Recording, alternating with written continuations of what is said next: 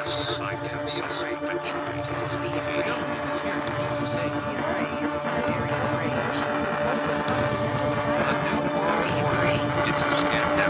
The social engineers condition and mold. They scheme and connive. They exert absolute control.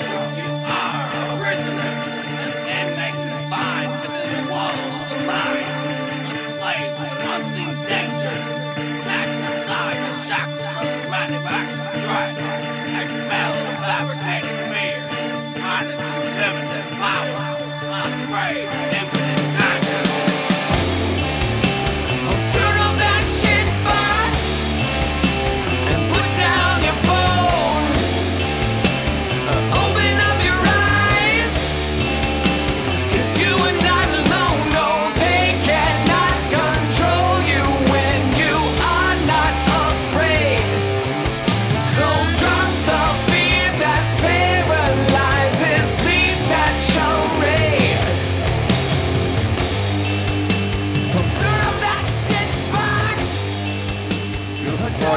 It's time for the Knowledge Podcast, Season 4, Episode 18. Tonight joined by, of course, my brothers in arms, Andy Soames. Andy, how are you, my friend? Good to see you again. I'm good, again. Thanks, General. Yeah, going really, really good. Yeah, right. No worries at all. Awesome. Yeah. Ethan, you're with us as well for this one. Thanks for coming on board, mate, for another bit of a chat today. Hey boys, g'day to all the listeners out there. Another fortnight has passed, more news to have a chat about, so looking forward to having a chinwag with you blokes. God, it goes quick. Is it always just fun. Me, or does it seem to these weeks have just been going really goddamn fast? No, yeah. It has been going fast. I thought you were going to disagree with us. Yeah, no. You're like, yeah, no, it's, no. It's freaking mental. No, it has, eh? It's a freaking asylum out there at the moment. Yeah, just these weeks have been flying through, and it's freaking... It's cold and dark, and I fucking hate this. I hate winter. Here I am sitting here doing the fucking show with my fucking pajamas on. Yeah. That's a special one for the members only. There you go. I just couldn't be fucked. It's one of those days, boys. Like I was saying before, I just couldn't be asked. It's just, I was so close to just going, oh, you know what, let's leave it a week, you know, but I'm like, no, it's been 2 weeks already because the time has just flown by that we better get on, just cover a few things of what's been happening the last fortnight as well. Mood, we'll set that aside. I'm in a bit of a whatever kind of who gives a fuck kind of mood tonight, but whatevs, who cares, doesn't matter. But talk about freezing bloody conditions, eh? It has been so cold lately. I did a screenshot as well. Now, people think it's bloody always hot and sunny and warm all year round here in good old Bris Vegas, and definitely not the case. When was that taken? Here we go. Monday, 6:20 a.m. on Monday, this week just gone, it was 1 degree. Feels like 0.9, so there you go, minus 0.9. 1 degree in the morning here at Browns Plains. Fuck me, it gets cold here. Yeah, very cold up here. Yeah. For up here, it's pretty cold. It is, yeah. That's what I mean. Like for Queensland, that's goddamn freezing. It was cold Tuesday night when that rain came in. Oh, yeah. Oof. Yeah. Yeah, that's right. Yeah. And it's colder. It was colder outside that time in the morning than it is in your fridge, because your fridge is usually about 4 degrees, you know what I mean? So, crazy stuff. But it's been talk about weird weather events. Let me bring up the Telegram video here as well. I'll share this one shortly. But down in Byron Bay, and I wanted to sort of just to bring this up with you fellas and the listeners as well, because I thought this was kind of weird. The article coming out of Yahoo News, link will be in the show notes as always. Snow hits Byron Bay in a rare weather event. Very dramatic. You gotta love all the fucking headlines anyway. Wednesday, 13th of July. So it was just after that really cold day we were talking about up here on that Tuesday. Even the Monday was cold. But they reckon Byron Bay, which is the most eastern point right on the coast, they apparently had what they call snow. But I mean, in the article it says that it was hail. But folks, have a look in the at the link that I'm going to put up there. The members, I'm going to show you a video as well. Or you guys can probably let me quickly screen share it and you can see it. Let me have a look here. Start sharing. Let's make this a little bit bigger. Hang on. Hopefully. There we go. Make it a little bit larger for everyone. Now, everyone has seen what a hailstorm looks like. We get them quite a lot up here, of course, in good old Bris Vegas. These pictures of Byron Bay on the coast, copping this time of year. Snow, yeah, that kind of makes sense to me, I guess. But hail, nah, you don't really get hailstorms this time of year. That's not common at all. And let's have a look at this video here. You don't need sound or anything, but this guy walking around on it. You don't walk around on hail like this. We've seen videos of hail. Everyone knows what the hail looks like. This is like a snowstorm. Tiny, tiny little bits of ice. Very strange. Now, a lot of people have been saying that they're getting a lot of spraying. Let me just stop sharing there quickly. So all the members got to see that little video there as well. Yeah, lots of spraying happening along the East Coast lately, of course. Happening pretty much all year. We've been seeing the results of heavy spraying. Lots of flooding, lots of weird weather events happening over certain areas, of course, in areas where the spraying has just been conducted. I don't know what to make of this. It just seems very strange. Apparently it's never been seen before, and there was no damage. They talk about it in the article as well. Of course, whenever there's a hailstorm anywhere, there is lots of damage. Millions of dollars worth of damage almost every single time there's a hailstorm. But this, there was nothing. There was no damage to anything. It was like sleet, like just strange weather event. Andy, what do you reckon, mate? I just wanted to bring this up. We were talking about the cold, weird kind of cold weather. Hail or snow, let's say, in Byron Bay. What's going on, man? Very strange. Yeah, look. It is really, really strange at this time of the year because, you know, it's hail is only produced from hot earth surface, right? Yep. So you need the actual uplift from the earth's surface to actually like push it up into the very cold atmosphere. And of course we're in the middle of winter, so it doesn't, how would that even happen? Mm. So, you know, that's the only way that it can happen. So, yeah, I mean, to have a closer look at something artificial, like, is warranted because, you know, in these really, really cold temperatures, there isn't going to be enough, you know, warm air to actually, like, push it up into the higher atmospheres. It's just impossible. And you're right on there, Andy. So it says here on this is on the NOAA website, Severe Weather 101. What is hail? Hail is a form of precipitation consisting of solid ice that forms inside thunderstorm updrafts. Hail can damage aircraft, blah, blah, blah, blah. Hail is formed when raindrops are carried upward, like you said, by thunderstorm updrafts into extremely cold areas of the atmosphere and freeze. Hailstones then grow by colliding with liquid water that drops and freezes in hailstones, and then they drop on the surface. There you go. So that's just the basic of it. Anyone can look that sort of shit up as well. But you're right. There was no storms. Yeah, there was no. How does that happen? Exactly. Where was this warm air to kind of do all that? Very strange. Anyway. I think it definitely deserves especially more investigation. Especially on the especially on the coast like that, because you don't get that extreme hot uplift like on the coast usually. No. Not this time usually, of year, you know. Not this time of the year, no, definitely not. So. Strange. Ethan, I might just cross over to you. What do you reckon? What's your thoughts on this very strange kind of weather event we've seen? I know we're having a lot of cold weather, yes, but it looks like snow. I think it's snow, but hail? Come on, what's going on? Odd. Yeah, it certainly doesn't look like hail, does it, General? No. I mean, we talk about cold weather and stuff, like even down to where my family sort of originates from, central New South Wales, when you get down there and it's the chilly -4 mornings and everything, there would just be sort of ice sort of layers on the car or on the ice, you know, just sheets of ice. Mm-hmm. Snow is not really a common thing, even in places like that where it gets to -4 and stuff. You have to go further down south. You have to go in the mountains of Tasmania and stuff to experience real cold weather further down in Victoria, you know. Yeah. Up here, to see that as certainly as high as Byron Bay, that is really unusual. And it definitely doesn't look like hail. It definitely looks like snow.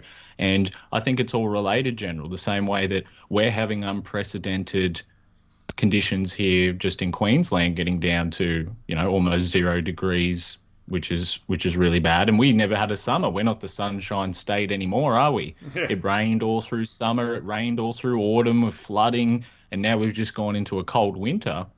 The weather's been changing now. Is it being changed artificially, or is it a result of climate change? We can discuss that, but you can see that the weather is definitely reacting, or the cycles are definitely reacting to being influenced by something, or could be nature, whatever you want to argue. But you can see that we're going through unprecedented weather events for this time. Mm. And it's so, it's so dramatic. You look back and people talk about cycles that have happened. There was infernos in Victoria in the 1940s and the late 1800s. It was really hot and stuff. But what you don't see through those cycle periods, which is what I've always been a proponent for in opposition to man-made climate change, is this is just a cycle. Things get heated up and stuff. What you don't see back in those historical records is this frequent changing, almost like the weather's moody. Mm. It goes from really hot fires to flooding. It's really extreme. It's almost like it's a combination of the natural cycles, which may occur every 100 years, whatever, that they're trying to disguise as global warming and what have you for the green agenda, combined with what we've seen down the east coast of Australia with geoengineering. Yep. It's causing this erratic weather behaviour, and this is what we're seeing in Byron Bay, in my estimation. Yeah, definitely. I always wonder too if there's anything to do with, a lot of the EMF stuff. I'm just throwing it out there. There's so many more towers and all that sort of stuff that's been putting around, and EMF is blasting constantly more and more, more and more towers all the way up the coastline, all the way in these areas, combining that with, a lot of this aerosol particulate spray matter that's been going on as well. Is this EMF that's been pumping out from the land, it's obviously going out in an outward way to spread out for telephone communications and whatnot, but some of that's obviously going to be radiated upwards, I'm guessing. I don't know, just a theory. So I wonder if that's got anything to do with it, because that's only happened in the last, 20 years. We've had more and more of this EMF getting pumped out there all the time, and yet, and in the last, however many, 5 to 10 years, with the advent of, someone can go on your TOTT News website and look at even just the 5G rollout, for example.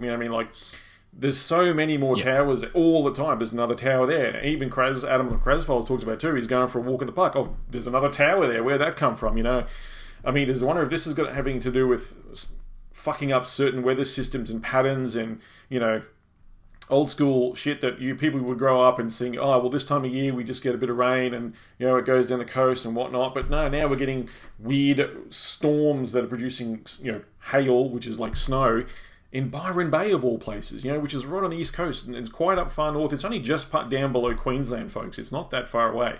Yeah. We can get there in about an hour and a half, I think, or 2 hours it takes to get there from Queensland, something like that. Yeah. It's the most eastern point too, so it's just strange. I know. I'm just wondering, Andy, I might ask you first, do you reckon is EMF perhaps playing a part in some of these weird weather events we're starting to see, as well as combined with some of this other stuff? I think it's a possibility. What about yourself? Yeah, look, anything's a possibility, man. I can't back. We've got to be a mind's got to be open to it. I don't think so, but I'm sort of be more leaning towards like what the aircraft are spraying seems to be fairly regular, thing that is like that's a certain low level spraying and that sort of heavily documented too. So I'd be looking much, much more closely at that. And it could be something to do with, the spraying thing. It could be something to do with the way the atmosphere clumps, like water molecules together and freezes it as well. I'd be leaning more towards all of that sort of thing. Mm. Whereas before, like wintertime, it's obviously a moist air being Byron Bay. What I'm saying, though, picture you've got, wherever there was no towers and things, the only thing you've got creating heat patterns and so forth would be the sun, warming the earth up in the daytime, and that heat is obviously then radiated without, goes back up to the sky in the evenings and afternoons and stuff. But put up a big bunch of towers around you, right? And they're blasting EMF in all directions and stuff. And that's probably also ionizing the air around it and stuff. And perhaps on some sort of whatever level, is maybe energetically, energizing these parts of the air in weird spots that it's not used to, and it's causing different uplifts and currents of air get changed in certain directions. I don't know. To me, it just seems like that's a possibility that could be happening, because we're seeing more and more towers everywhere and stranger weird kind of weather patterns and things happening.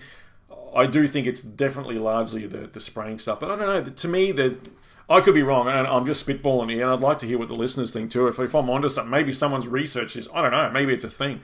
But, let us know. Drop us a line and let us know. To me, it seems like a possibility. It's not out of the realm of possibility, I don't think. So, and I don't mind you disagreeing. That's fine. It's all good. I was just... No. Oh, look, I'm not disagreeing or agreeing, because I don't have enough, information about it. But anything's possible. Mm. And this lunatic asylum that we all living, I'm open. My mind's open for any sort of information about these things. But I don't know. Well, it's Ethan, does that make sense to you? Do you think that's a possibility too, that this could be happening? Am I wrong? Am I crazy? What's going on? Yeah, no, it certainly raises some questions, General. I'm not entirely sure for certain, but we can definitely see the effect that EMF has had on the world. So there's lots of evidence talking about how a lot of animal populations can no longer sort of sense the world. Bees and a lot of flying insects and stuff have been disrupted. The natural world has been altered and affected by it, and it would make sense that with the increasing technological grids that we have everywhere, and all of these things that are in the sky and towers everywhere, that it could disrupt the way that things move. We already know that EMF signals can be disrupted by weather modification. Dr. TJ Coles did a great article on TOTT News a couple of years ago talking about how military-enhanced jet trails can affect signals, and how that weather modification is used also as a weapon of war, not just to influence the weather and the environment. And he went to a United States Air Force project, which we'll leave links for people to check out, and it talks about the attenuation of electromagnetic radiation by haze, fog, clouds and rain. So it goes into electromagnetic frequencies and how these need to be maneuvered through the weather, right? So that it doesn't influence, so that planes aren't influenced, so that sophisticated things aren't influenced. We can see that electromagnetic radiation and these radiation fields do need to be regulated in the way that they don't influence the environment. So what's going on now? Is it just gone out of control and it's not much regulation on things like 5G and stuff, and we've gone beyond that tipping point? Because this is an old study. I don't know. I'll have to look into it for sure. But you can certainly see there is a lot of sort of things that you can infer that it would definitely influence the natural world around us, like weather. I love a good inference,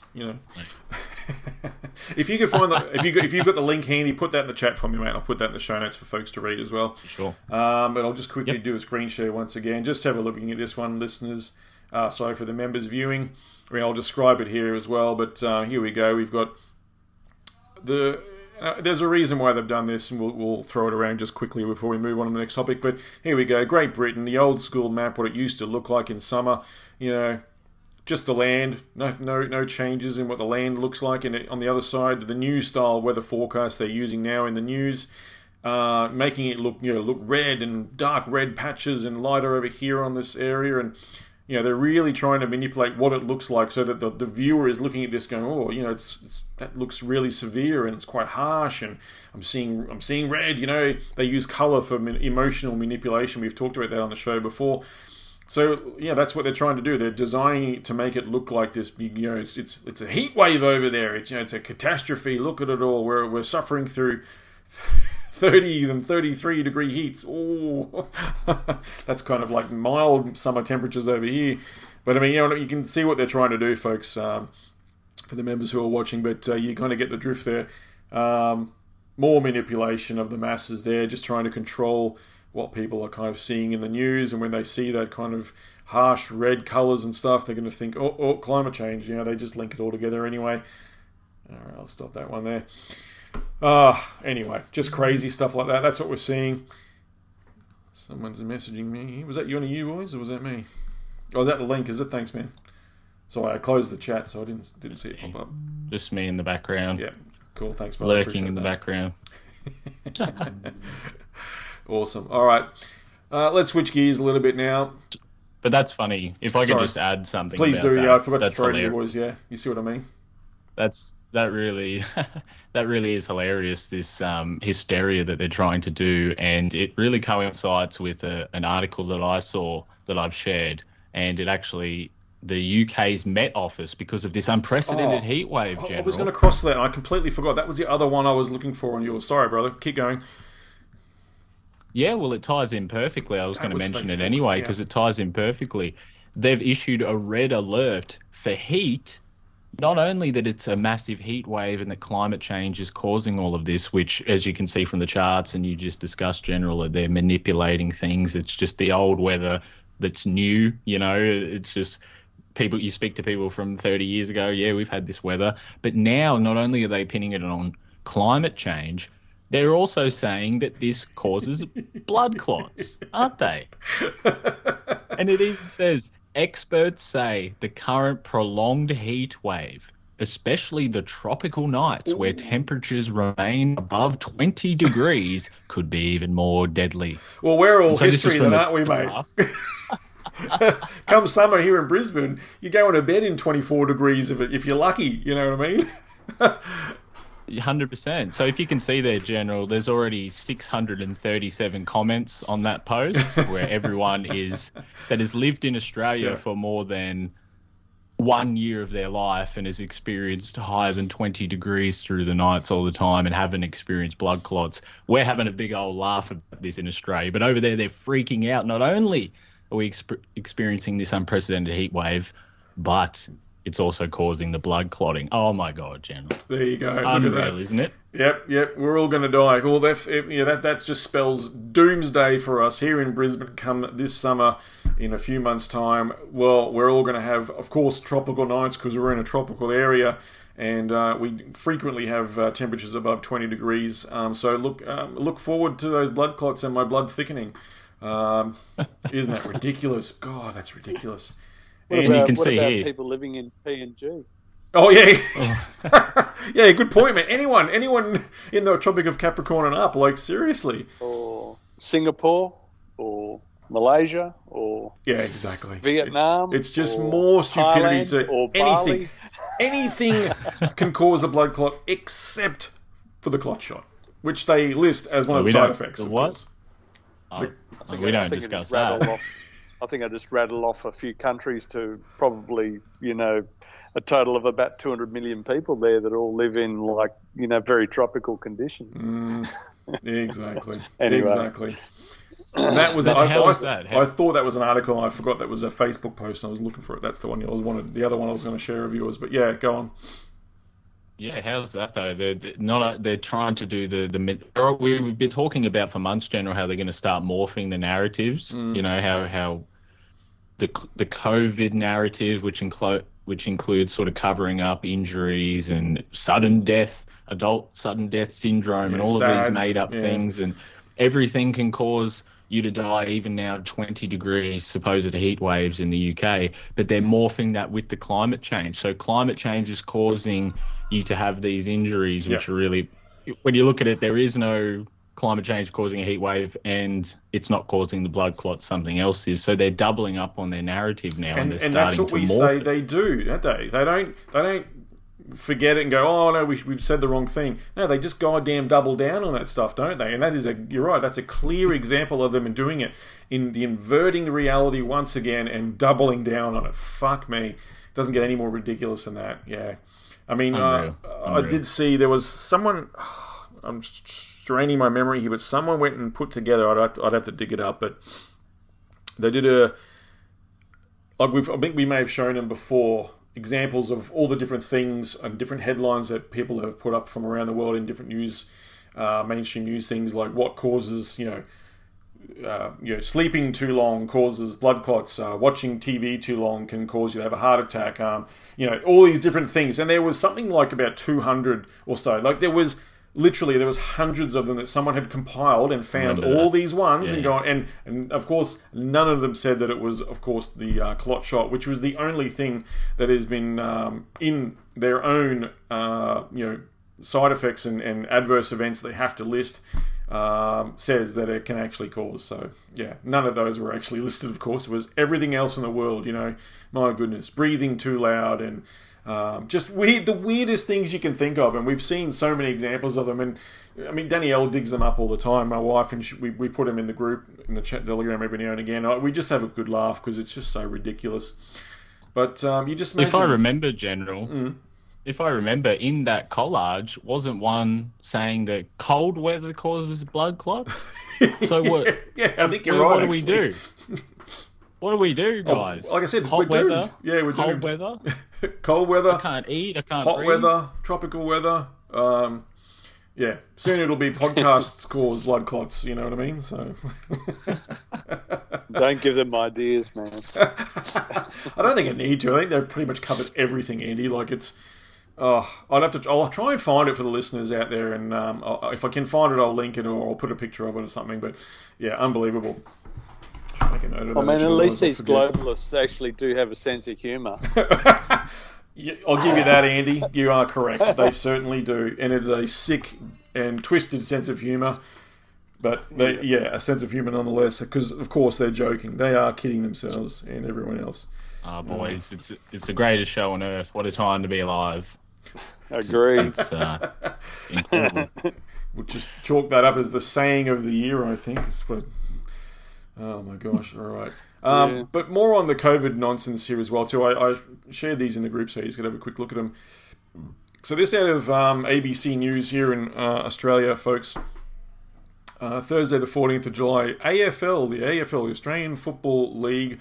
That's the Aussie rules, AFL, here in Australia for all the international listeners. Of course, we have rugby league and cricket and rugby union and all that sort of stuff, but AFL is the other major sport over here. AFL lifts COVID-19 vaccine mandate for players and club staff. Now, this was a huge deal coming into not even the start of this season, but I think the start of the last season. They were very big on, and we've even talked about this prior, I'm pretty sure, geez, I have to dig that up too, where they were trying to make flu shots mandatory for players as well. I'm pretty sure we covered that. Correct me if I'm wrong, but I'm fairly certain we did on this podcast before. Talking about how, this was before the days of COVID. This was probably in the first year or two of the show. Before the COVID stuff started, and they wanted to make flu shots mandatory for all the players because of whatever, flu was the big thing through the roof, of course. But then, of course, COVID nonsense rolled around, and then they said, well, every single player, coaching staff, anyone who goes anywhere near a football field has to have their 2 mandatory doses of a COVID-19 vaccine here in Australia. And that went for every code as well. It was for rugby union, rugby league, all the cricketers, a few of which who have died, even the past ones.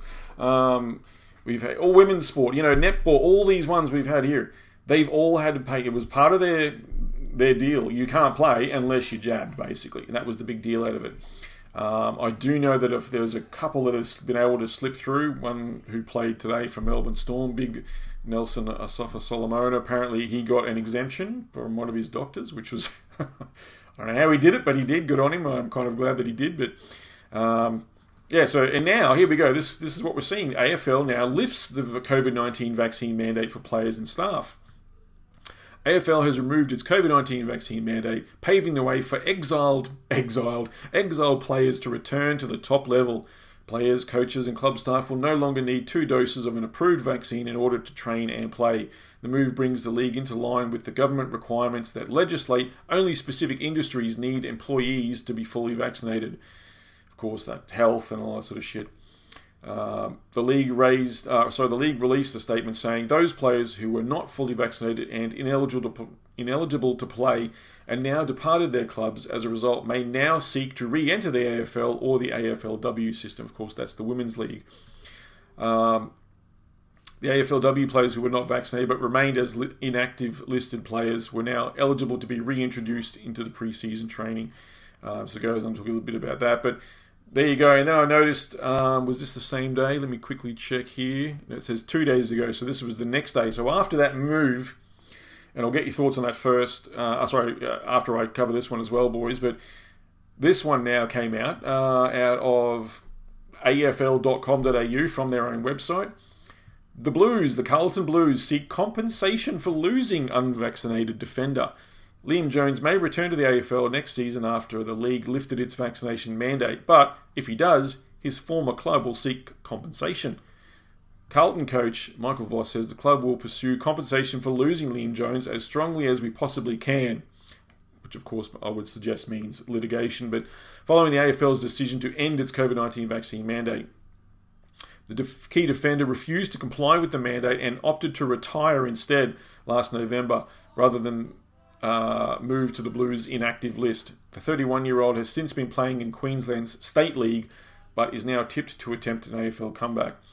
So there we go. So another example, he chose to, didn't want the vax, very smart man. He chose, I'm going to retire instead, not just be inactive. If that's what you want from me, I'm not going to succumb. Well done to this young man who stood up tall and went, no, screw you to the system. Given Jones's unusual situation, the league could make an exception. Where are we here? I wanted to talk about a bit of, they did mention it. It might be in a different article. We'll see compensation if he signs for a rival club. I'm sure I saw somewhere where they were thinking about basically suing the government. Maybe it might not be this article, but there we go. Anyway, look, I'll just throw it back to, I'll go across to you first this time, Ethan. So there we go. We're starting to see a bit more of this sort of rollback. We've talked about it in different, health, they haven't done it, of course, but, different jobs and requirements and things like that, they're starting to roll them back. Teachers in schools, they went, you don't need the vaxxers anymore. Too bad to all the suckers that went out and got them, but, well done to the folks that said, no, I'm not going to do it, may have changed their lives. And, of course, one of our good listeners of the show, g'day to Chris, to Addie, his missus was a teacher, and she chose to, chose her priority over her own body and her own choice, so she retired as a teacher, unfortunately, something that she loved doing and trained all her life to do, and now they've gone another way and changed their lives, but, they've rolled back those decisions for different things, and here we see, one of the big codes, the AFL, now saying, we don't need the vaccines anymore. And yet, what are we seeing in the media? Cases are through the roof. Oh my God, you need masks again. All this, we're going to recommend masks. We're going to recommend more doses. Here, go get your fifth booster now and all this sort of garbage. And yet, the AFL says we're going to roll back the need for these mandates. Interesting. Thoughts on that one, Ethan? Yeah, well, that's the thing, January. You can't really be too... celebratory until all of these state of emergency laws disappear, because they're already, as you mentioned, starting to ramp up all the mask talk again and cases going through the roof and record deaths, and you just really don't know, as long as they can just flip the switch at any moment and just reinstate all of these things as the public emergency orders, even in Queensland, are still going till September of this year. That's right. Which they'll just extend again. They can have these powers to do this. So it is really good to see, and I'm really proud of everyone that stood by their morals and their bodily integrity and campaigned and were able to survive and weather the storm. And hopefully, I really hope that this is the end of it and people can go back to work and they've got their percentage that they wanted to do and that the Epsilon agenda is going to affect them. But for those that stuck with their guns, they can get back to business now. Hopefully that is the case, and it really is good to see stories like this about the AFL. Hopefully they will be able to sue them. I thought it was interesting that Queensland, we dropped all of our mandates right as all of those police took the court challenge to the Supreme Court about the mandates. It's almost like they could be doing this genuinely, or they could be rolling stuff back as a way to not have to deal with lawsuits and all of this type of stuff for dragging this on for so long. So hopefully he might be able to do something legally. But again, it's more the thing, why are you trying to sue us now, unless he's going for sort of loss of compensation for his career? But as you said, he said he's retiring. He didn't say, he announced he's retiring, so Is he entitled to all of those earnings over that time that he hasn't played when he actually retired? And why are you challenging the court when there's no mandate anymore? You see how they could be doing the sleight of hand trick. Yeah. So I remain sceptical, but I'm really happy that people are starting to get back to work. That's really all that matters at the end of the day. And even if stuff does come back, at least for now, people might be able to eat a little bit better, live a little bit better, for being discriminated against for the last few years, and that includes sports codes. Yeah. So really good to see, but we should always just be wary in my mind. Yeah. Andy, thoughts on that one, mate, as well as what Ethan's put forward? Sorry, can I just clarify? General, did you say that the football club were suing the state government? No, that's what I thought. I saw that somewhere, and it may have just been a comment that I've seen. I was trying to find it, but I couldn't seem to find it. I may have confused it with a comment that I saw. But it does say on that, where is it? Blues, just in the club, seeks compensation for losing an unvaccinated defender. So to me, who are they seeking compensation from? It wasn't AFL that made them do it. It was the government said, you have to have these in place. And then it was just handed on down. So to me, that I'm reading that like, well, the club's seeking compensation, surely from the, wouldn't it be the government? I mean, or like, why would they go? It could be the AFL, yeah. It could be, but it wasn't their call. They didn't have the option to say, no, we're not going to do that, government. The government said, you have to do this. It's now our rule. You know what I mean? So I'm like, well, why would you go to them? You'd go above them, wouldn't you? Anyway. These like the AFL and the NRL are so into all of these government motives. Like, it's just they're so into it, Like there's no way, no one from the AFL has ever stood up against all of these agendas, like the Aboriginal agenda or the whole rainbow agenda, or now the COVID agenda. They've all just walked lockstep with these governments. So I don't know what they're doing. It doesn't make much sense. And who are you going to sue? You can't sue the government because it's we're taking advice from the the health minister. Yeah, just handball it to the next person, won't they? It never goes anywhere. So, it's probably, I don't know, it just sounds like nonsense. But yeah, interesting. The thing that confuses me is all of this so-called wind back, exactly what Ethan was just saying. And it's just, everyone should be worried that the power still rests with these state premiers. And it confuses me that they seem to be doing the wind back with these things, and then also through the media putting fear about different variances and things going on, or we potentially may need to bring back the masks and things like that. So it seems to be two edges of the sword that are sort of in play here, and it seems to be that one agency doesn't really know what the other agency wants to do. So it's a bit confusing at the moment. Mm. Yeah, it is. Yeah, it's just another thing to kind of keep an eye on as to, the motives for doing it. Especially you think back to what they did in terms of drastic measures for controlling COVID. We'll say COVID or COVID. I like saying COVID, but anyway, it was locking down in cities for one or two cases that were made up, this guy got, what was it in Victoria? Dan Andrews got busted, which of course nothing happened. When they said that a guy got sick or caught it in a restaurant that he ate at, and that restaurant was up for lease and wasn't even open. You know what I mean? He checked in there, did he? Oh, did he? Really? It's not even open. It's closed. So what's your story now? Oh, no. Then they just, no one asked any more questions. You know what I mean? It was so that when they were doing these drastic measures for such little, evidence of anything, and now it's it's an epidemic. It's there's thousands of cases and deaths, and that's all we hear about now is deaths, and cases. We're all winding everything back. So it's very strange, but one of those things we've just got to keep an eye on. But here's another one I saw as well that was shared in the group.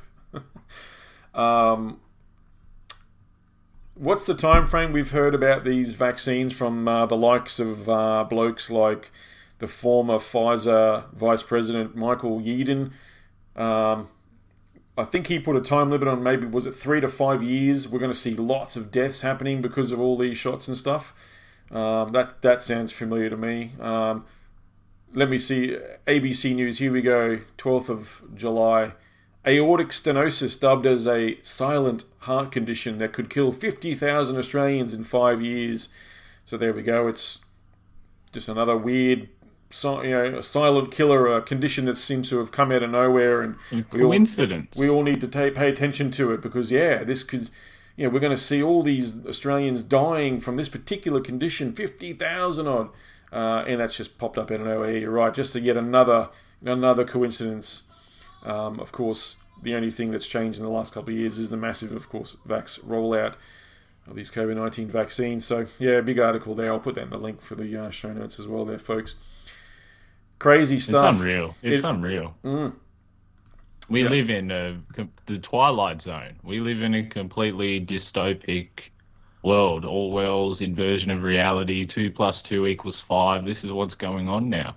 And we're going to see massive after effects of this massive jab operation over the next 5 years, and it's going to be very interesting to behold the excuses, which it seems like they're already starting to rile them all up. Mysterious disease pops up here, a new condition here, 20-degree nights causes blood clots, It really is incredible, and it makes you think, do these people really believe this stuff that they are publishing? Do they really, are they that gone? And I believe that they are. I believe that they just don't have the ability to process this information, most of the masses. But it really makes you think, how can people just believe this after all this time? Part of me wants to believe that your big pharma is going to these research groups and going, all right, we need you to write up a paper or research or write something that says this particular condition is now coming out and no one knows why or something, and it's something we need to keep an eye on and it's affecting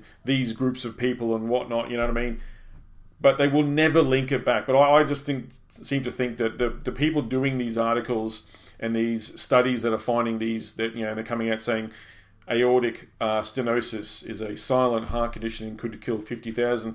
Obviously, there's more to that article and people can read through it there, of course. But I tend to think that there's money coming from somebody to say, here you go, we're going to fund this little research study. It might take you 3 months. Do it.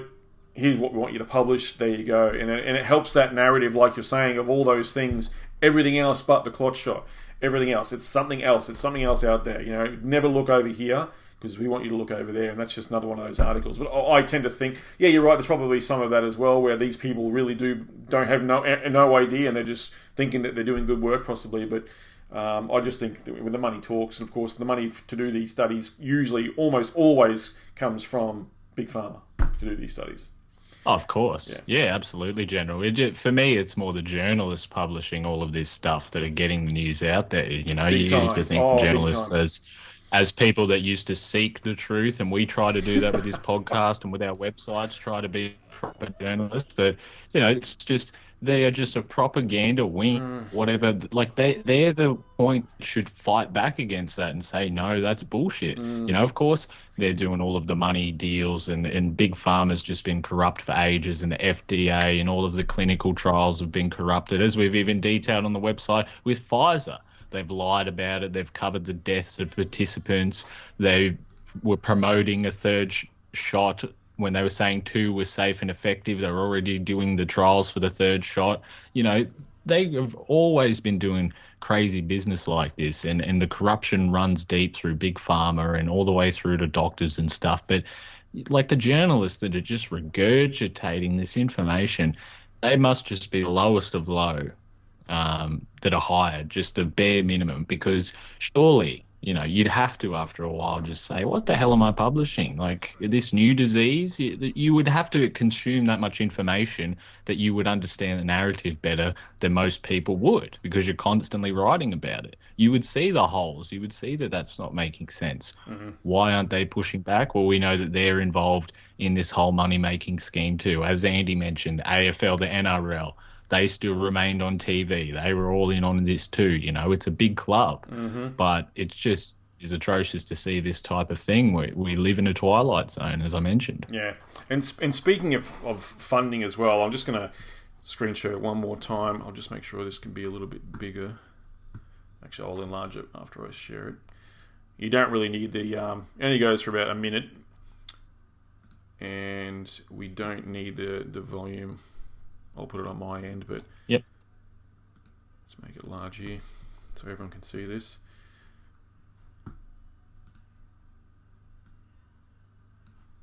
Again, link will be in the show notes. Alright, so this is in regards to the TGA, the Therapeutic Goods Administration. And this TikTok user's done a little video talking about the TGA and where they get their funding from. So the BMJ, the British Medical Journal, did an article talking about where these big watchdogs of these industries get their funding from, okay?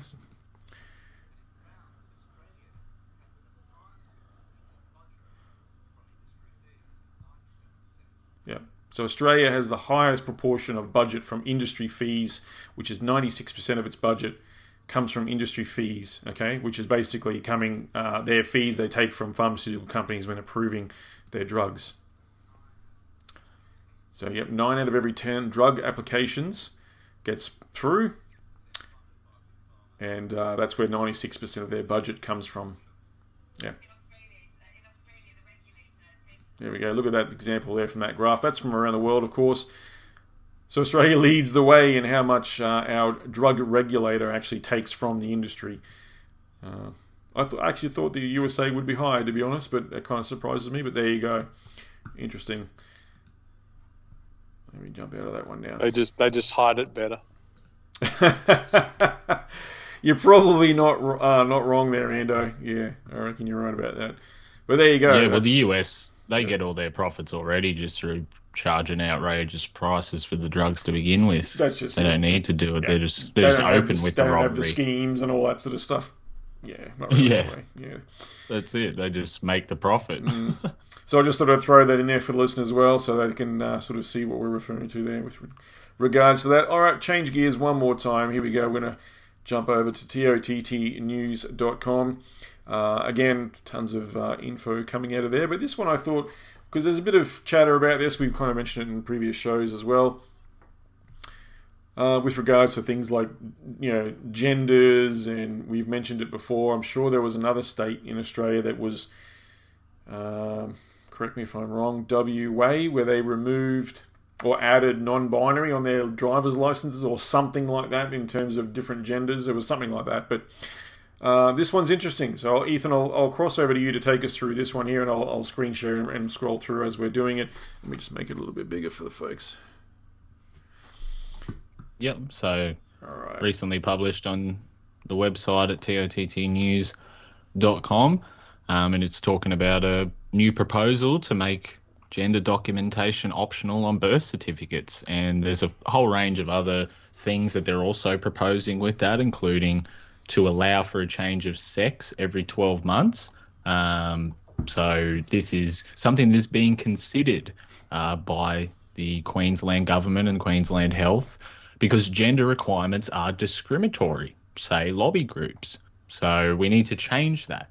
And this has been making news this week, and what it would do would be to, they were told terms mother and father would become optional, and they would also have the option of not declaring a gender for their babies on their birth certificates. So this is what a women's group was told by the minister, who later confirmed this for the media. And so... what they will do is allow this to happen. They will also allow you to change that gender every 12 months if you so see fit. So what a pain in the ass. It can be optional. You can change it.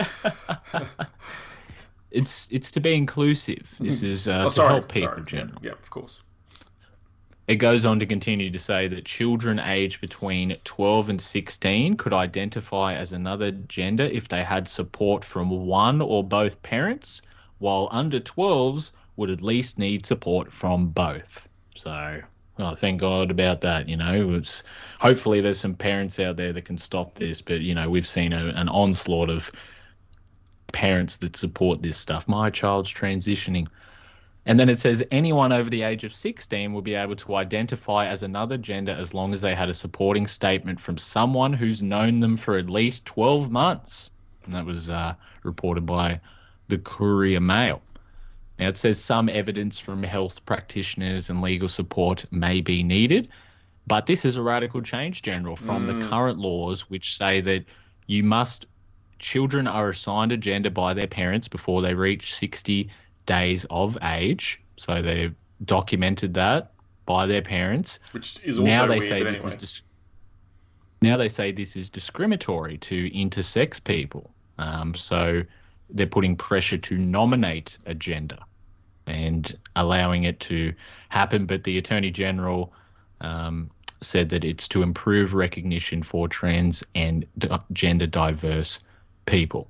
And they'll even talk about consideration for same-sex couples to be registered as mother-mother or father-father if they choose to. So that's what's happening here in Queensland. But this isn't a new phenomenon, as you mentioned, General. And so to continue the article, I talk about some of the other states that have already been on board or states that are already getting there. And so Tasmania's already on board. In 2018. They tabled amendments for the legislation removing the need for transgender people to divorce their partners if they want their birth certificate changed. And then in 2019, they were the first state to allow transgender, agender people to obtain a birth certificate that accurately reflects their gender identity. Victoria did this in 2019. They've enforced new rules that a trans person can change the recorded sex on their birth certificates without having to undergo sex affirmation surgery. And then they're also going to change, you know, terms like mother and father. They've been doing that for a couple of years now. The Northern Territory changed theirs in 2018 so that people can identify as non-binary on their birth certificate and intersex. And then for the rest of the country, we're pretty much starting to get there. Like South Australia, they have loose guidelines for it. So if you're over the age of 18, you can apply for registration if you've got either a person provides a statement by a medical practitioner, or B, a psychologist certifies that. So there's no clinical, or surgical.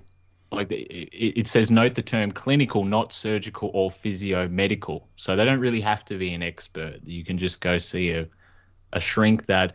As John LeBon's done some great work in the past, and he's talked about how a lot of these psychologists are really in on the authorship in a lot of these organizations. So obviously they are profiting off the prevalence of this type of thing in young children. At the same time, they're convincing them to be the ones to do this and that it's normal, so that they profit off of their own work, right? Yeah. So this is what we're seeing in South Australia. New South Wales, you still have to reconstruct your physical sexual characteristics to be able to do so. So it's not that it's banned in any of these states, but you still have to have surgery in New South Wales, for example. But they're already on the way to a more progressive future. They're looking to change this. They recently released commemorative rainbow birth certificates at the 2022 Mardi Gras, so that it removes your gender from it, and it's a way to let them know that we're progressively looking at, as they said, they had the Have Your Say survey, which showed overwhelming support for a birth certificate with a rainbow design. So New South Wales are working on that. And then Western Australia, in 2018, the Western Australian Law Reform Commission actually recommended leaving gender off of birth certificates, but as of 2022, the McGowan government has not fully considered this report. So I saw that last week. Someone commented on that.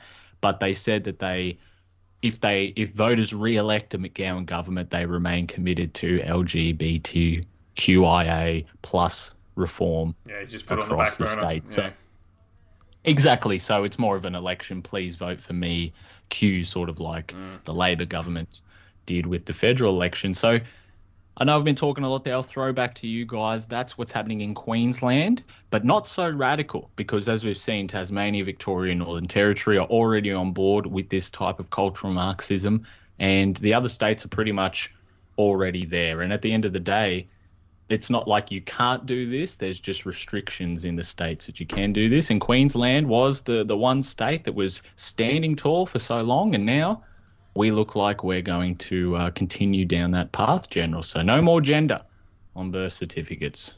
And you can change it every 12 months if you like, mate. Isn't that crazy? What do you think about that? Oh, my God. Well, I don't know if there's a term already coined for it, but I'm going to label myself as a genderist, because I think there's only two fucking genders, male and female. So call me a genderist from now on. I'm not a sexist, I'm a genderist.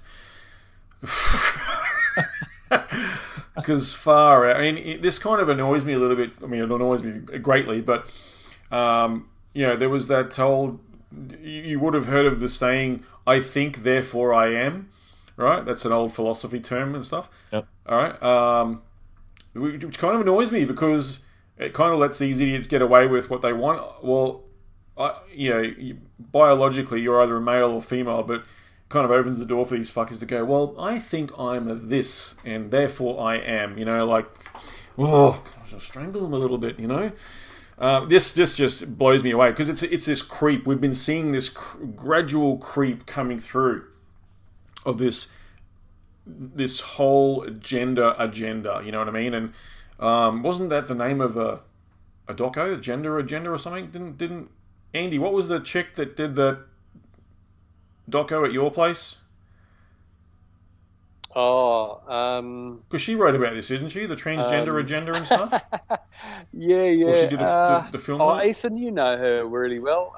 The name escapes me. That's all. What was the chick that did the doco at Andy's place, Ethan?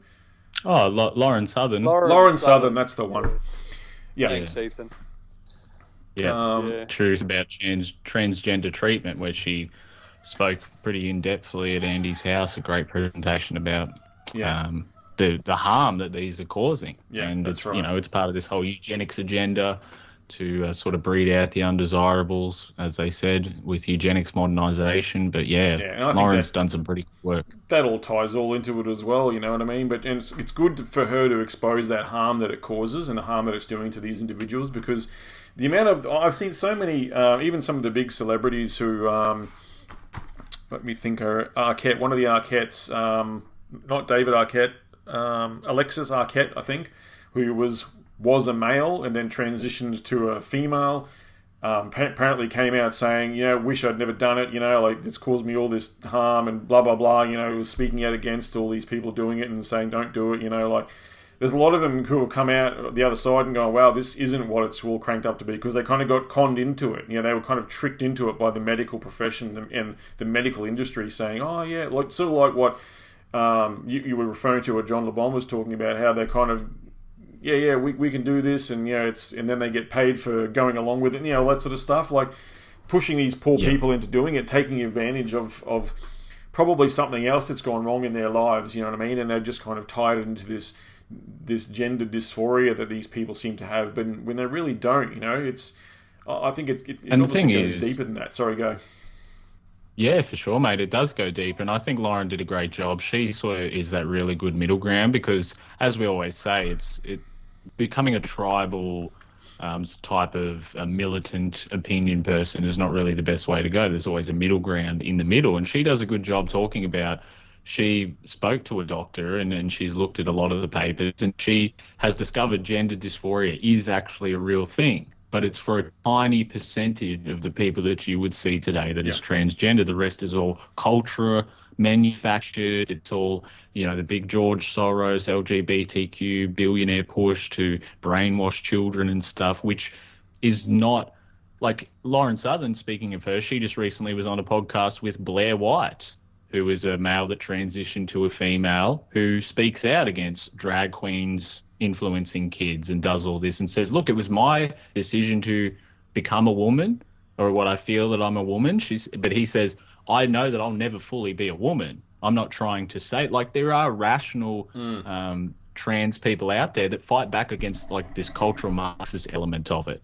They're saying, let us have freedom. We're not trying to influence your kids. We're not trying to brainwash. We think that it's stupid that they're trying to tell people and more thought, but they get, even in the trans community, they get blacklisted, they get criticized, they get called traitors against for speaking out and really trying to push back against this cultural push where people, like I was young, I had to go through the emo phase general with all of my generation. The early 2000s, everyone was an emo, depressed and all that type of stuff. And it was a cultural fad.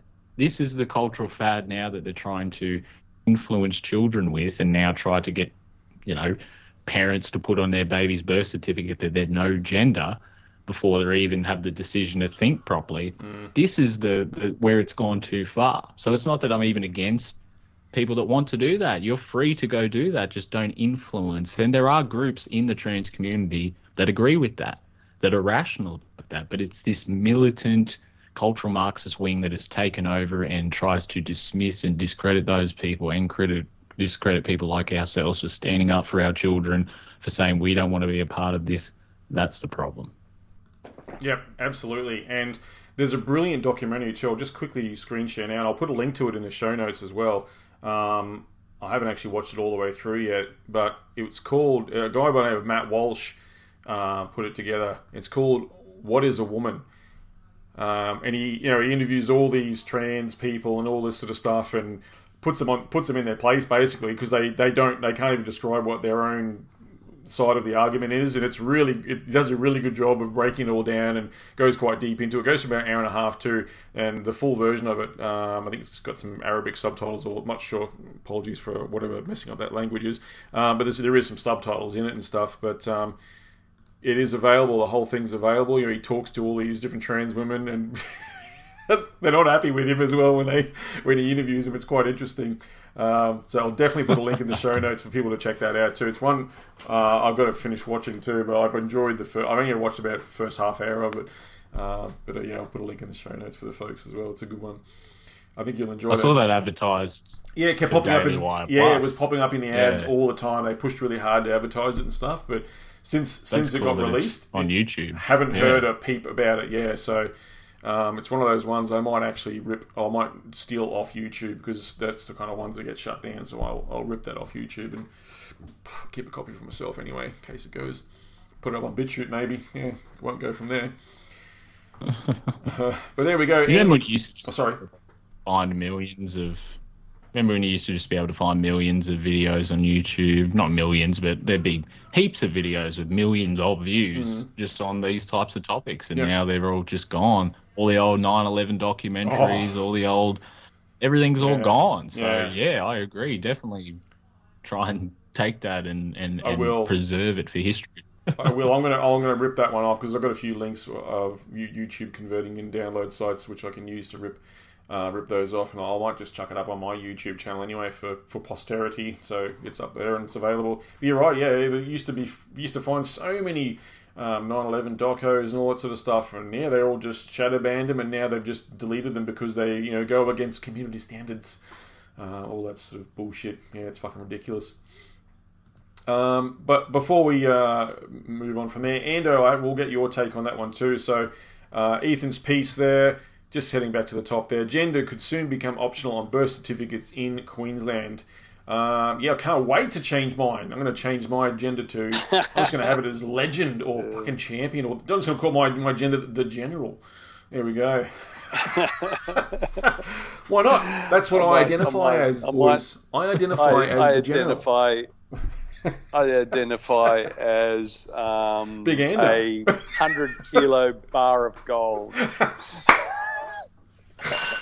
Oh, and you know what? I want people to actually... Anyone who thinks differently is racist. Andy, I want people to go against it. I want them to exploit this. I want this to be a massive fuck-up. I want people to actually exploit this and do it for the purpose of allowing people to see of the sham and the schmozzle that this fucking thing is. I want kids in school to take advantage of this. Go to school one year and everyone's calling them miss or whatever weird gender thing, and make sure that the teachers do it. Otherwise, they can get the teachers fired for going against your gender, and then come back next year and you'll be the opposite, and make them just for the sake of fucking doing it, just for the sake of taking advantage of that stupid fucking rule and shit. Why not? Hey, it's unbelievable, isn't it? I mean, it needs to be mocked. It does need to be mocked. You're quite right. You need to thrash the shit out of it. Yeah. And it's amazing how serious people get. Like people like that movie that you just mentioned. Like it's just they're so into it. Like it's just no one's breaking out laughing, which. I don't know how you will when you watch that doco. You will. You've got to watch it. It's awesome. You'll be laughing at these people, these idiots, trying to put their case forward for all this gender business, and you watch Matt just tear shreds off from it because they just can't explain what they're on about. I'll really definitely watch it. Mm. But man, I feel so sorry for the kids. You got kids under 10 being thrashed with this bullshit. I mean, it's absolute child abuse. Mm. And that group that has transgendered is the highest group in reference to suicide. Yeah. Like I don't quote me the numbers, but it's huge. It's like 60 or 70% or something. Like absolutely ridiculous. Mm. So it all ends badly. It doesn't. None of it ends. But ends well. Yeah. Andy, mate, didn't you know that the reason that the rates of LGBTQ relationships being domestic violence through the roof in comparison to straight couples, suicide through the roof compared to straight people, didn't you know that those statistics are because they are discriminated against and bullied, mate? That's why it happens. That's why we need to teach kids not to bully them. It's not because there's anything mentally wrong with them and there's a continuing, ticking time bomb. It's climate change. It's climate change. It's from middle-aged white men who disagree with climate change.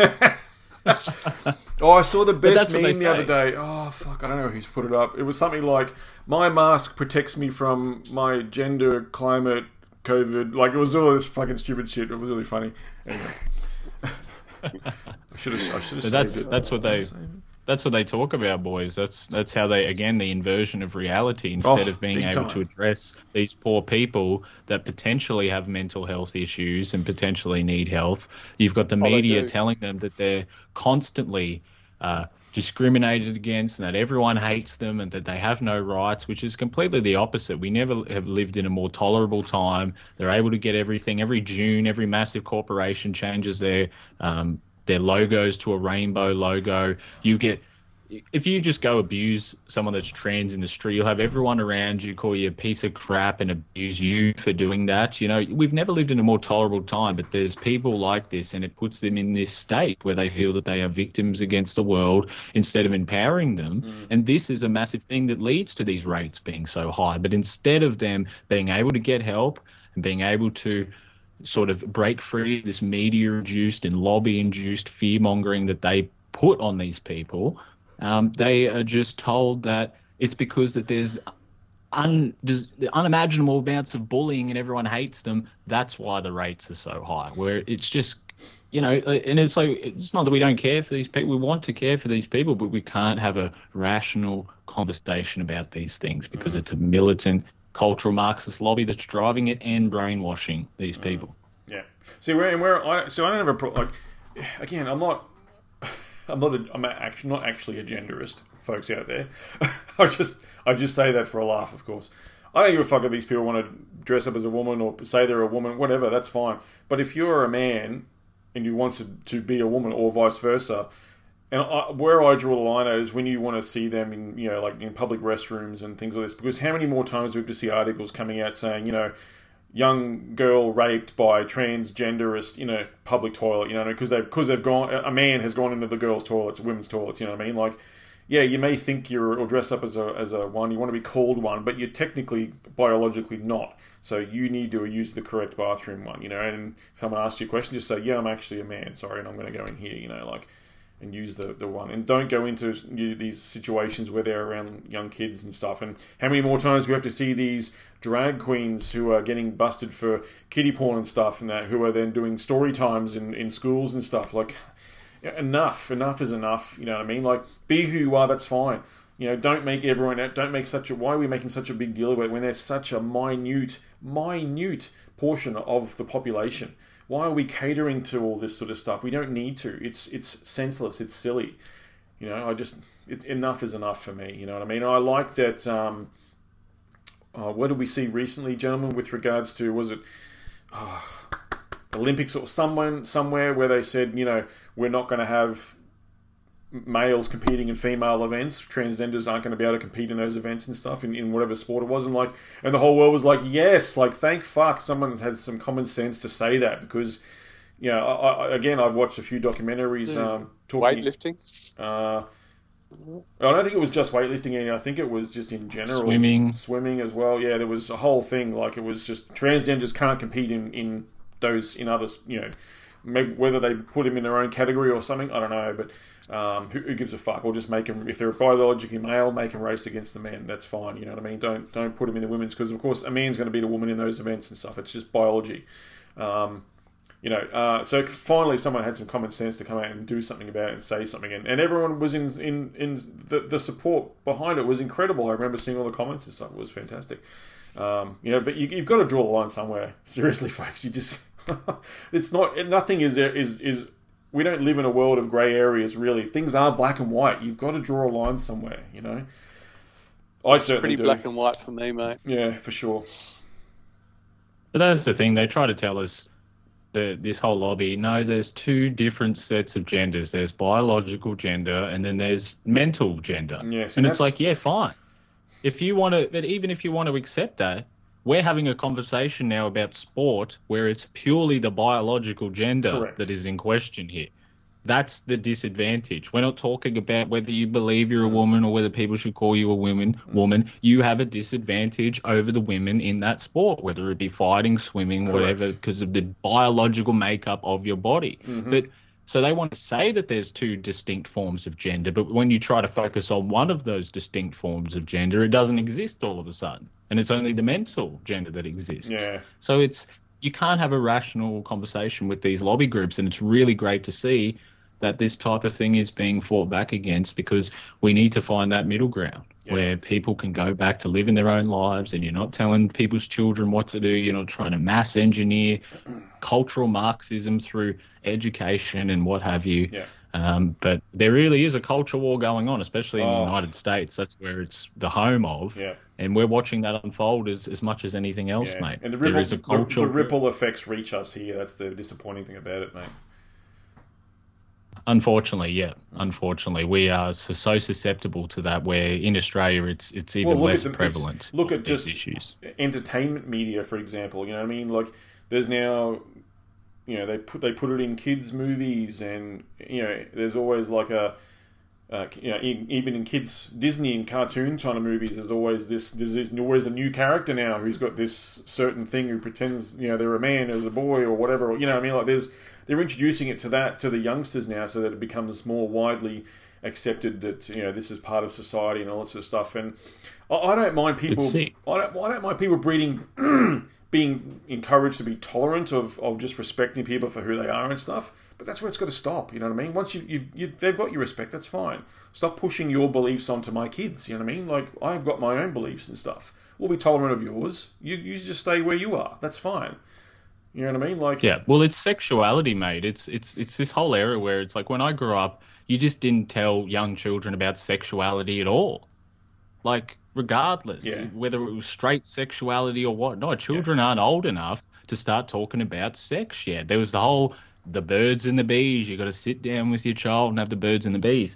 This has been all altered by technology and everything, and this is why this has all gone so crazy. But there used to be a time kids don't need to talk about sex at all. They don't even know, they haven't even fully developed their own sexual things. Like, what, do they think that straight people were just indoctrinating their kids about sex? They didn't even mention sex to them. Or if they were talking about, hey, don't talk about that, that's naughty, that's a naughty word. Or, you know, like, we had these morals and grounds, and we taught people to respect people, but now they want to come in and say, no, we have to have representation in every movie and put it in every thing. And it's like, fine about representation, fine about telling your kids, hey, there are people out there that are like this, don't make fun of them, they are, yeah, you won't see them everywhere, but just don't make fun of them, we need to be tolerant, versus putting blatant sexuality and sexual themes and content in front of my young child, which for the last century we didn't talk about sex with children whatsoever. That's the issue. Yeah, that's where it goes over the line. That's where you draw the line. That's what I'm saying. There is a line. Everyone's got their own line, but there is a line. There's not this, like, it's not just this different shades of grey where we're just accepting it and bring it on board now. No, it's not. It's black and white. It is. You know, and you've got a line somewhere. Talk about religious intolerance. Well, it's the same thing, isn't it? People. Yep. We hate it. We hate religion shoving it down our throats. Let us make our own decision. Yep. You're doing the exact same thing. It's shoving it down people's throats. Exactly the same thing. Remember, they used to do the religion in primary schools back in the day when I was in school. You know what I mean? And if, you know, I never took part in that sort of stuff. I'd always just kind of sit out and do some whatever reading or whatever. That's fine. But that was my preference back then. But it was still put in schools and stuff, you know, and then now it gradually got phased out. There is still an inkling of it around schools, like sometimes a school will have a dedicated school chaplain and things like this. Like they make it available, but it's not as enforced anymore. Yep. It's because people were blowing up about it because, you know, it's not for everyone and stuff. And yet now the flip side of it has come in, and well, you know, all that what was the safe schools kind of stuff came into it, and, you know, it wasn't just about bullying, exactly. It was about all the gender stuff, and that kind of snuck its way in, and now that's part of the fucking curriculum now and stuff. Like, it's just ridiculous. Yeah, it just kind of snuck its way in there. Just, yeah, anyway. We might start to wrap up the show for today, boys. I was already fired up, now I'm getting fired up again. Thanks, Ethan. Good one. I thought those three fucking JDs were going to calm me down, but it didn't. Well, folks, as always, podcast is doing pretty good. Sitting nearly about 140,000 for the show so far. Download-wise, it's going really well, so we always appreciate folks getting on there and sharing it, liking it, subscribing to it. Hell, leave us a comment as well. I do get the odd comment over at Podbean as well from people. Which is good to see. So g'day to the folks out there that like dropping a line and letting us know they've enjoyed that particular episode and whatnot. Always good to hear from everyone. Of course, we had Dr. Graham Lyons on the show last time, who was awesome, and we had some good feedback from Graham being on. People enjoy Graham getting on for a yarn as well. It's good to have him back every and again to check up and see what he's up to. Very, very intelligent man, and I hope everyone has a lot of time for him as well. I know we can... I know we can let him loose, and he waffles on a bit sometimes, but I try and rein him in when I can. It's like having Adam on the show from the Crasfiles. G'day, Adam, if you're listening. He knows what I mean. Look out. But he knows. He always says, just tell me to shut up when you need me to. He's a good bloke. I love Adam. Anyway, good times, boys. Hopefully the world...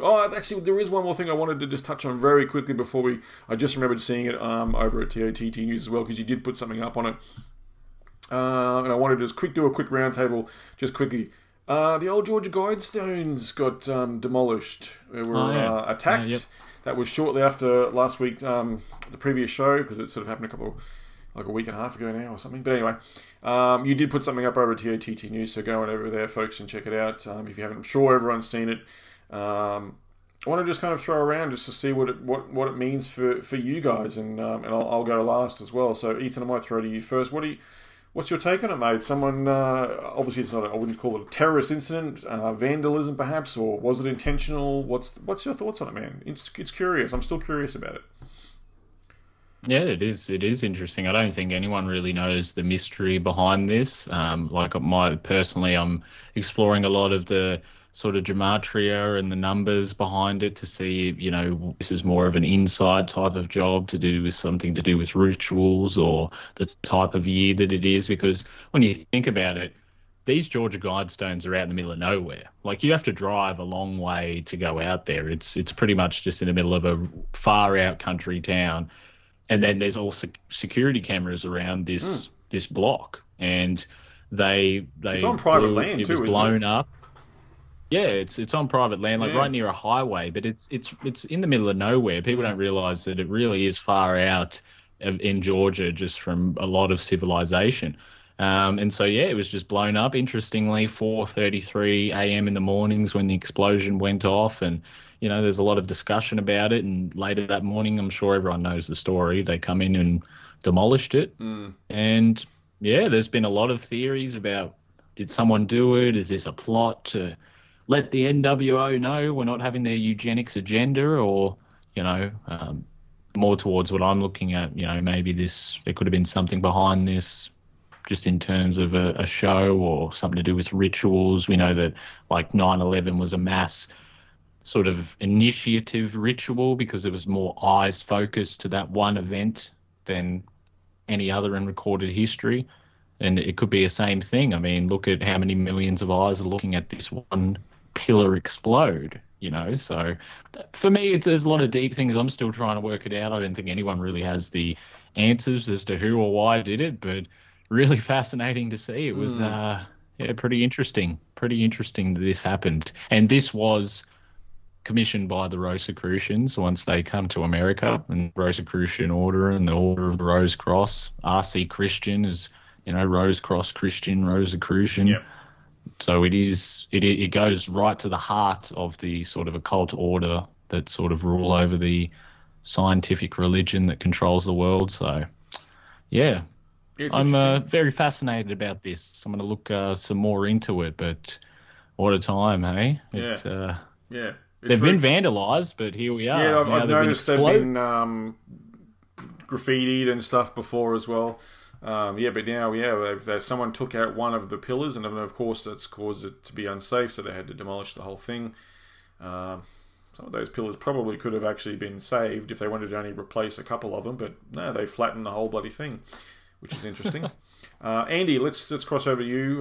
What's your take on that one, mate? You obviously saw the footage from the Georgia Guidestones. Yeah. Yep. What's your take on that one, mate? Yeah, I agree with. I definitely think it's involved. You know, it's part of occultism, and I think definitely that kind of explosion is something to do with some sort of satanic order. And I agree with Ethan. I think the time, date, and everything has something to do with it. How, why, what? I've got absolutely no idea, but I definitely think that that's what the symbology around that sort of thing is, definitely what it's all about and why they did it. So let me throw this at you, Andy, because we're going to talk about this on the. On the bonus show content for the Patreon listeners only. It happened within about 2 days after they refired up CERN and did another big, the old Large Hadron Collider over there. I wonder if there was some sort of shift in our temporal reality once again. And, you know what I mean? I don't know. It just seemed very curious that it just happened just again, like only 2 days after they fired that sucker up again and did the biggest one they've ever done, I think. The highest power collision they've ever done. I don't know, some weird things seem to happen every time they fire that sucker up. So, I know, interesting stuff. Well, you're diving right down the rabbit hole there. I know. I wanted to just kind of put a teaser out for the listeners because we're going to do a big show on CERN on Wednesday night. Talk about all that sort of stuff and things like the Mandela effect and a few different things. We've got a few cool little docos to tee up and things like the opening ceremony. Have you guys seen the opening ceremony of CERN? Have you seen the footage from that shit? That is some occult symbolism right there, man. It is wicked stuff. Oh, man. We're going to go every through... Time you... We're going to talk about that. Every time you mention the CERN thing, I just, my mind just keeps on replaying that opening ceremony. Oh. It's so weird. It's so freaky. Yeah, it is. Yep, that's a good word. I was going to say it's freaky.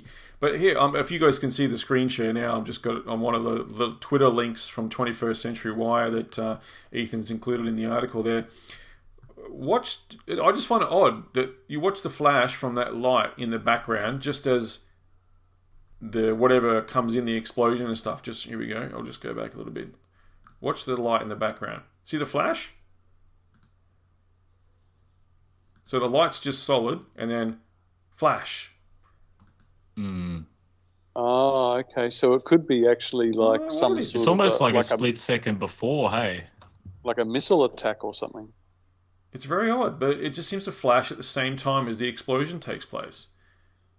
Because it's got someone's slowed it down, and I've seen him sort of blow it up and piece it together. There's a definite halo that comes up there, as well as the flash from the explosion there when it does it. Like it's not light from here reflecting. That's its own light, and then that's its own light when it does it. It's just very. I think you'll see it. Mm. Yeah, very curious. It's like a split second before. Yeah. Like a millisecond, something there. So I don't know if it was. Yeah, and you think of it, you know, like that. This is the whole reason that places like Georgia Guidestones and everything were developed by these societies. You know, as a sort of an interconnectory mediary between sort of forces that they believe in, and we look at the symbology of this. You know, the light in the background, the light in the pillars. You know, the twin pillars with the third being the light is always a big. Occult symbol for Freemasons and things like that, this whole process. So it really makes you think, what are we really watching here? There's people talking about directed energy weapons, you know, so it really is fascinating. I'm going to be, you know, looking into this and seeing what's going to happen. Are they going to go back up? Are they going to be restored? Or is this the end of the Georgia Guidestones? And the one thing that I thought of, because it was all a big... You know, they were like, oh, no one was really knows who was responsible for building them. There was different names tied into it, but they either didn't exist or it was a lot of mystery surrounding who actually created them and put them there. So I thought the same thing. I thought if they do rebuild them, I wonder, are we going to now find out who is actually responsible for doing that? Maybe we'll actually get some names. It comes back. What if it comes back with new messages on it? Ooh, yeah. Keep the population under... whatever, if you have a new number of revised, it'll say something like "Take your 6th booster shot." You know, sponsored by Pfizer. Yeah, something like that. Interesting. Yeah, either way, it is very interesting. Health and safe. Yeah, good stuff though. Eh? I did find interesting that only one pillar got taken out. And I wonder if that's symbolic too of just a single pillar. Because I still want everyone to keep an eye out and look for that 8/11 or 11/8 symbolism and numerology stuff that's been cropping up over the last year or two, especially in reference to things like the Golden Gate or Golden Gate Bridge or anything Golden Gate kind of related, whether it's in pop culture, media, news, symbolism and imagery and pictures and movies and lines and all that sort of stuff. Keep an eye on that because I just wonder if that's symbolic of maybe one of the Golden Gate pillars perhaps going to get knocked out, and that's what the attack is going to be. I don't know. I just see that 8/11, August 11th, or perhaps November 8th, either one of those, depending on if they invert the number around that time. So that's coming up. It's only about a month away too, you guys. So if any big event's going to happen, those are the dates that seem to be popping up a lot. Of course, could be wrong. This is just some of the chatter I'm seeing from some of the guys in my groups and stuff as well on Telegram there. And some I've shared some of that symbolism with you guys before, but it's kind of uncanny. It's very strange, very odd. Very odd that they choose Golden Gate, the Golden Gate Bridge, a lot. And this 8/11 seems to be popping up in a lot of gematria stuff as well, with headlines and stuff happening as well. Anyway, we'll leave it there. Oh, man, we're probably well overdue for a good old-fashioned terrorist attack, eh? We are. I think we are too, and I think that's coming. It could be by Putin. Another big Putin rallying cry behind it in America. They need a new big thing to lead us into the next whatever, you know. It's just like another 9/11, you know. Never let a good crisis go to waste. Exactly. Yeah. All right, well, let's leave it there, gentlemen. Thank you again for joining us for another episode of the General Knowledge Podcast, Season 4, Episode 18. Plenty of topics covered there. All the links in the show notes as well, folks. Make sure you check them out, and we'll see you again. Ethan, thanks, mate. Thank you, General. Thank you, Andy. Thanks to everyone out there. Appreciate the support. Thanks for listening and spreading the word, and we'll catch you next time. Awesome. Andy, thanks, mate. I'll catch up with you on Wednesday night as well. We'll go through have some fun with that one. Should be good. yeah, look forward to it. Awesome. If the listeners out there are interested, head over to the links for the Patreon in the show notes as well. If that's kind of whet your appetite for a bit of a discussion on the CERN and the Super Collider and things like the Mandela effect and all that sort of weird stuff, weird and fun and exciting stuff, we're going to have a good chat. There's plenty of other content out there. We dive a little bit deeper into certain topics as well, and if you want to jump on board, certain tiers will get you some extra things as well. I've got, still got a bunch of stubby coolers here I can give away for folks as well. So if you jump on and show your support, I'll send out some of those for you as well. Anyway, that's it. We'll wrap it up there. Thanks, guys.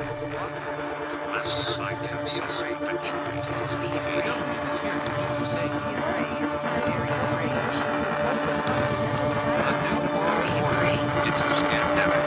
The social engineers. Condition and mold. They scheme and connive. They exert absolute control. You are a prisoner, an inmate confined within the walls of the mind, a slave to an unseen danger. Cast aside the shackles of manufactured threat. Expel the fabricated fear. Harness your limitless power. Unafraid, infinite consciousness.